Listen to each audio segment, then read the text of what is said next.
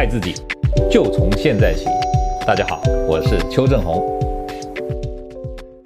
我们就要思考说，为什么他会大腿、小腿都是这样子？好，可能弯弯的，有 O 型的这种现象。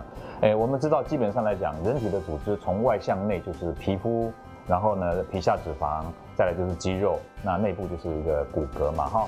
所以一般一般来讲，如果你的大腿很粗或者啊不够直啊，最常见的原因就是你可能啊腿皮下的这个脂肪太厚了，所以你变成有那种粗胖腿、大象腿的现象。那再来就是肌肉过度肥大。不过我们啊临床上看起来呢，大腿呢通常都是因为脂脂肪比较多、脂肪堆积所造成的。那小腿呢就不一定了。小腿的话，有的人是因为脂肪太厚，有的人呢就是肌肉太发达。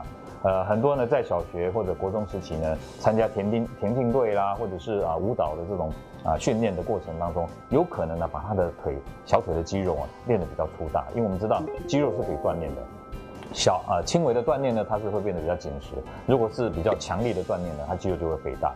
那最后一点呢，呃，要跟大家讲的是一个没有办法的事情，那就是什么遗传体质，可能呢你的父母那腿是比较粗的，那你有可能腿会变得比较粗。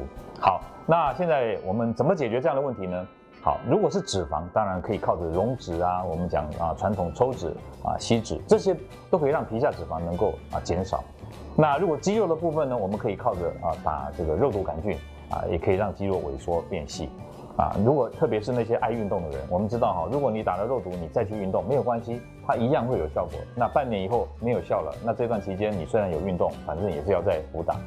那如果说是一种比较像啊电波瘦小腿的这种治疗，就比较不适合爱运动的人，因为他即便做了有效果的，因为你爱运动的关系，可能半年一年你又把肌肉练大了，那这样的话就等于白做了。